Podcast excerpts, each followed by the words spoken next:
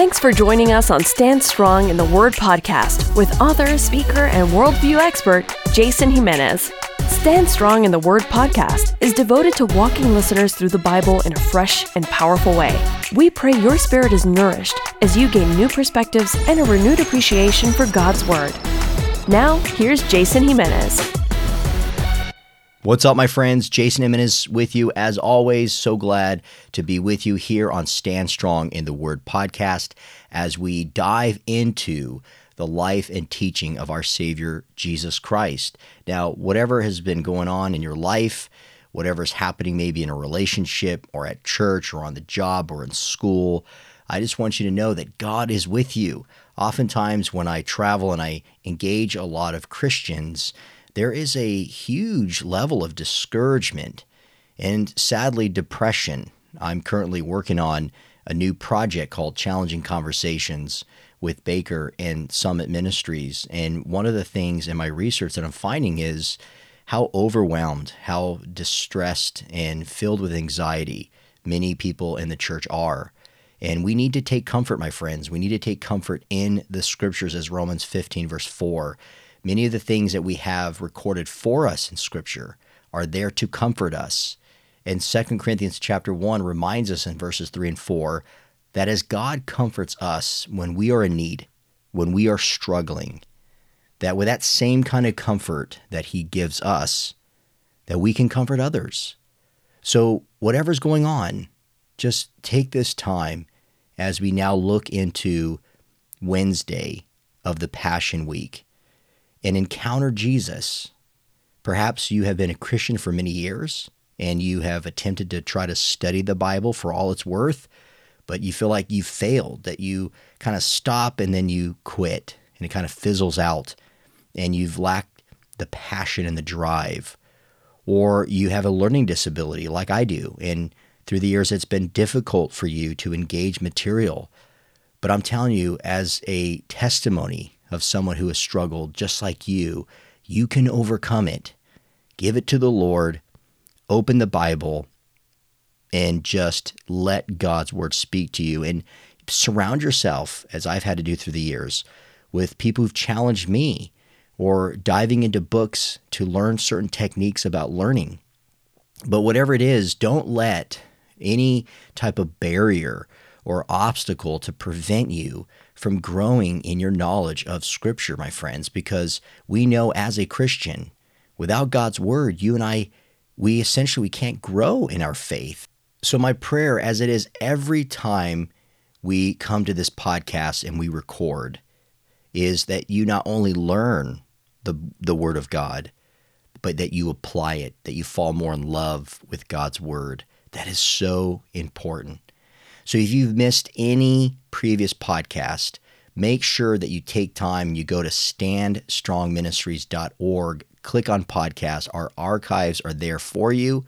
And so we'd greatly appreciate while you're there on our website that if you have any prayer requests, if you maybe have a question in the scriptures, you can email us at info at standstrongministries.org. And while you're on our website, if you want to give to support the ongoing work we're doing, you can click on the donate button. We would greatly appreciate that because without your support, without your prayers, we are not able to do the speaking, to do the writing of the books, and to record and produce this podcast without your financial support. So just prayerfully consider about that. If this has been a blessing for however long we've been producing this podcast, I think for the last two plus years, that would mean a lot if you would invest so that we can continue to do quality podcasts and teachings and writings to reach the next generation with the gospel of Jesus Christ. So, this is podcast 95, and we're looking at Wednesday of the Passion Week. Now, if you have been following along, you know that took us five different episodes to really tackle uh, the, the busyness of Jesus on Tuesday. So I'm looking forward now to diving into Wednesday of Passion Week, where we see immediately when you look in the chronological order this is now found in Matthew chapter 26, verses 1 through 5, Mark 14, verses 1 and 2, and Luke chapter 22, verses 1 and 2. And here we see that Jesus predicts his death, and the Sanhedrin, once again, no surprise here, they plot to kill Jesus.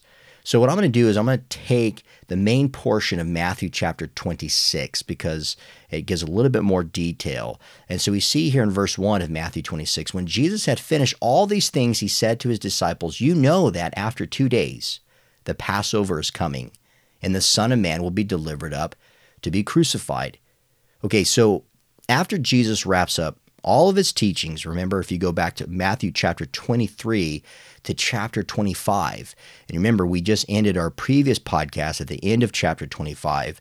Jesus was talking about judgment to come. We looked at the difference between the sheep and the goats. What does Jesus actually mean there? And it's all about imminency, it's all about preparation, being ready for his return. Now, in some cases, we see in eschatology where Jesus briefly mentions what is referred to as the rapture. So, currently, right now, and this is my interpretation of end time prophecy, is known as premillennialism or the pre trib. Those are two different things. And in one sense, that the rapture will occur before the tribulation period, and then Christ will come again. This is premillennialism before he sets up his kingdom here on earth for a thousand years, which is known as the millennial kingdom.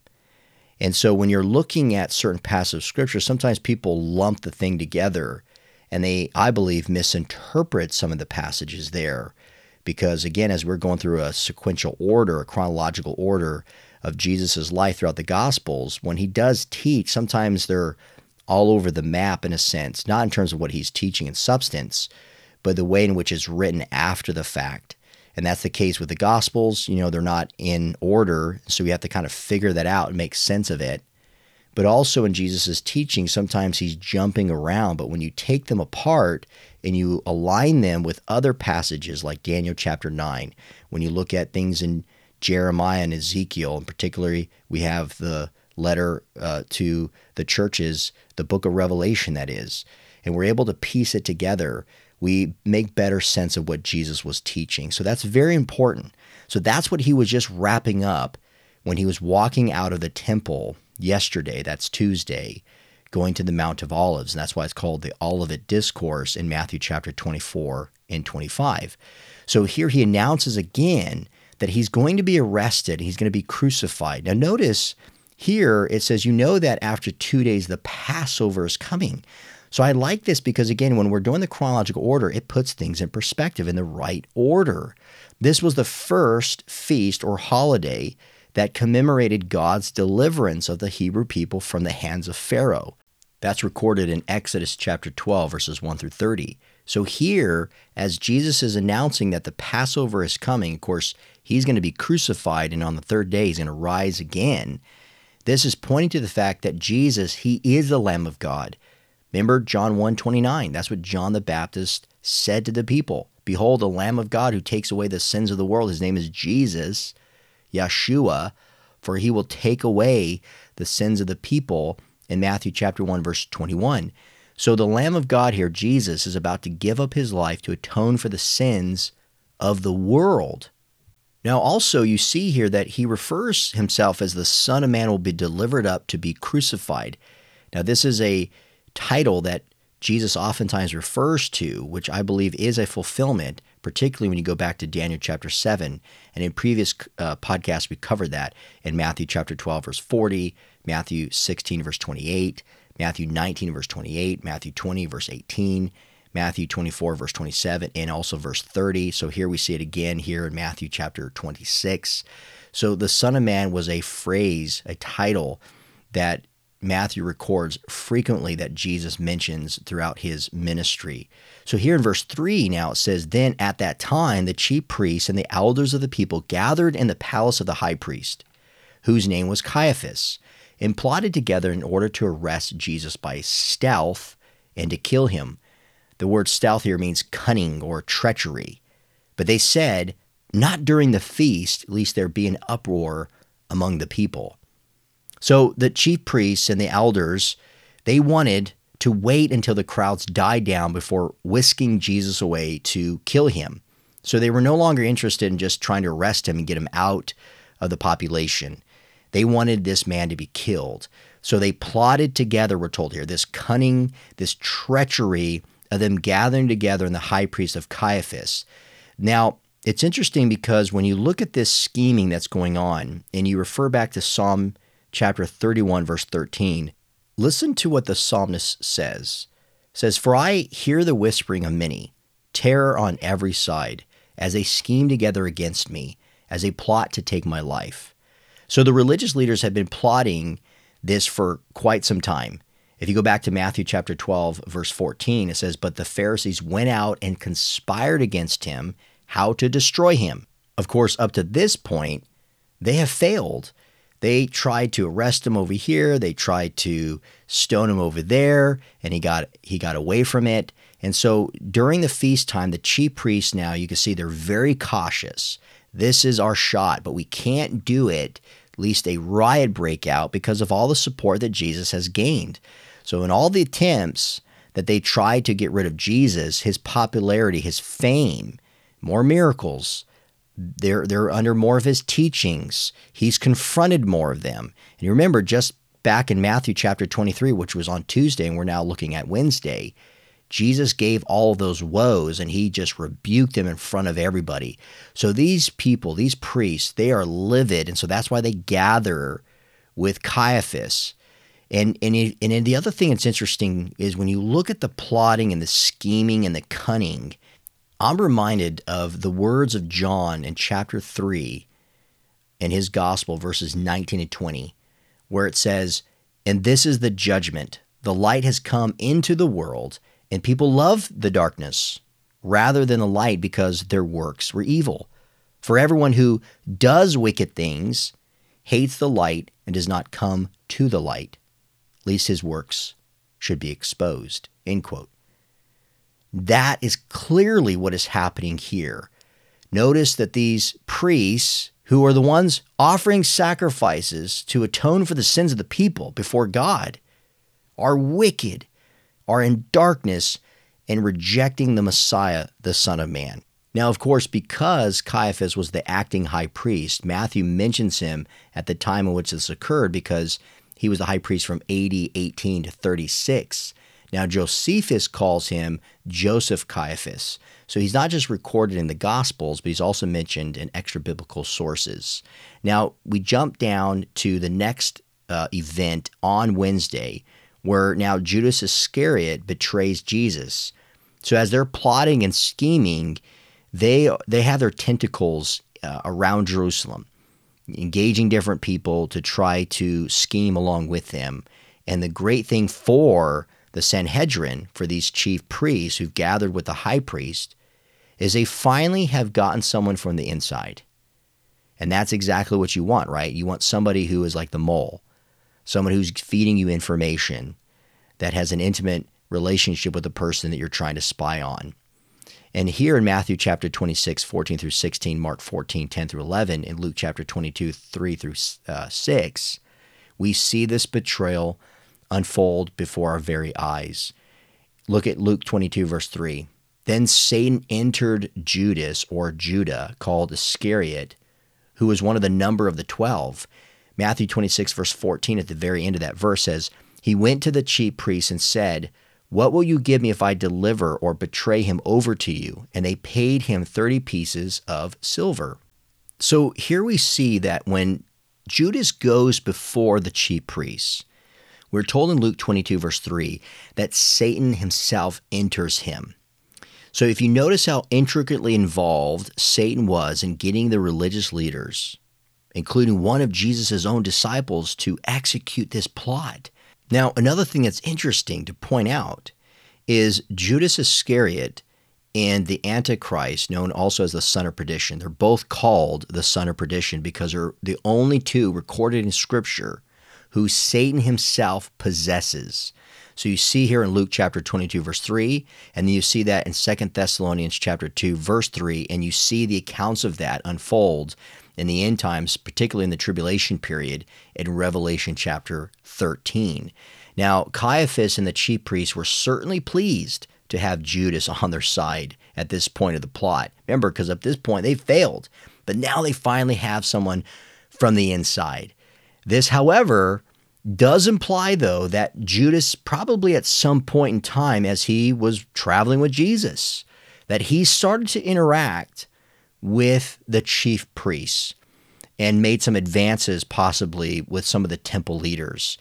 Because notice as they gathered, he was able to get there. How did he know where they were gathering? How did he know who was there and what they were discussing?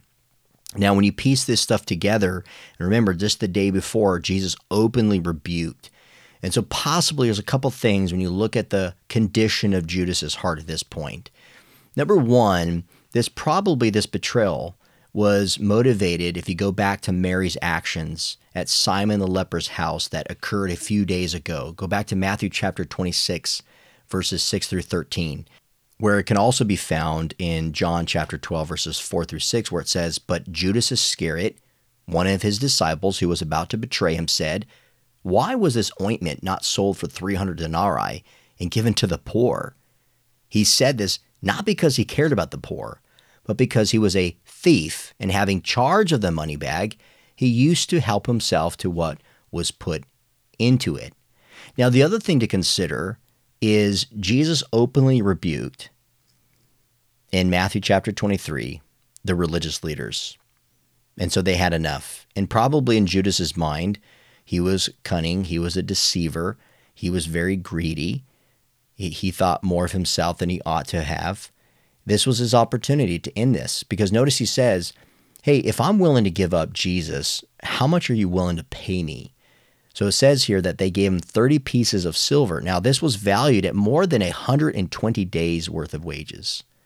Now, this amount is based on the price of a slave. If you go back to Exodus 21, verse 32, in wages given to a faithful shepherd in Zechariah chapter 11, verses 12 through 13. And the prophet Zechariah also provides this uh, giving of 30 pieces of silver as a messianic prophecy of this evil transaction. So it's interesting that they gave him the price of a slave or a faithful shepherd. Now, in Luke chapter 22, verse 6, it says, So he consented and he sought an opportunity. Literally just means he looked for a good time to betray Jesus in the absence of a crowd. And so this language was used by Luke, which indicates that Judas went along with Caiaphas's plan. And so at that point, he was going to be used to lure Jesus in without a riot. And that's what they wanted and Judas was going to deliver that to them. Now, some commentators do mention that Judas was still cautious about this plan and agreed with them too to do it peacefully because of his love for Jesus. I don't know if I'd go that far about his love for Jesus because at the end of the day, Judas cared more about himself than anybody. Now, Matthew chapter 26, verse 16 says, And from that moment he sought an opportunity to betray him. So, as Jesus prepared to give up his life for the sins of the world, Judas, on the other hand, was plotting to betray him because of his sin. And I cannot get enough of this. I'm sure you can't either, my friend, because that points to the grace of Jesus Christ. When he was betrayed, when he was being scourged, crucified, Father, forgive them, for they know not what they do. At the end of the day, because of the sin, because of the blindness, go back to John 3 19 through 20, they were in darkness. They wanted to stay in their evil deeds. And yet, as we're told in Romans chapter 5, God demonstrates, verse 8, his love towards us, that while we were still a sinner, we made no effort because we couldn't. We had no desire. There was no devotion. Just a huge chasm between a holy God and a sinful man. And Jesus, despite even what Judas does here, he goes to the cross to die for the sins of the world. So I know this is at actually a lot shorter than Tuesday, but when we jump into Thursday on our next podcast, there's a lot to cover there as well, and also on Friday. So I just pray, my friends, as you reflect on Wednesday of the Passion Week, a couple things as we end this podcast. Number one, notice that Jesus predicted his death and resurrection because he is the Son of Man. He is God in the flesh. He came in a pointed time of history, lived a sinless life, was crucified for your sins and my sins, and he atoned for our sins. And the imputation of Christ is placed on us, meaning the righteousness of God is placed on us, that we are declared in right standing before God because of what Christ has done. He is our mediator. And as a Christian, every single day, we thank him for his sacrifice. And lastly, when you look at Judas, what comes to mind when you see his betrayal? Do you cringe? When you look at your life, what are things you're doing? Now, you're not literally betraying Jesus the way that he did, but there are a lot of times in our lives as a Christian, as a follower of Christ, that we say, We love you, Lord. And we sing songs on Sunday morning at church about giving our all to Him, that I surrender, I surrender all. And yet, when Jesus says, Hey, go do this, go talk to that person, give that check to that person, you know, give money over here, leave your job to go do this, spend more time on your knees in prayer, that we kind of betray Him. We, we betray that time. We betray uh, His holiness in our lives by living a disobedient or a life of, of, of faithlessness. So, whatever's going on in your life as I start this podcast, the key thing for all of us is to love Him more. My friends, every day as you wake up, spend time at His feet. I treasure that. All these years, I treasure my time with my Lord and Savior. And I just want you guys to know that as I pray and as we prepare this podcast and we put it together, we pray for our audience. We pray for the people like you who pray for us, who support us. We cannot be doing what we're doing if it wasn't for your prayers and for your financial support. So, my friends, thank you for tuning in. I look forward to when we dive into Thursday of the Passion Week. And so, until then, keep standing strong, my friends. For more information on Jason Jimenez and Stand Strong Ministries, visit us at standstrongministries.org. Thank you for listening and keep standing strong in the Word of God.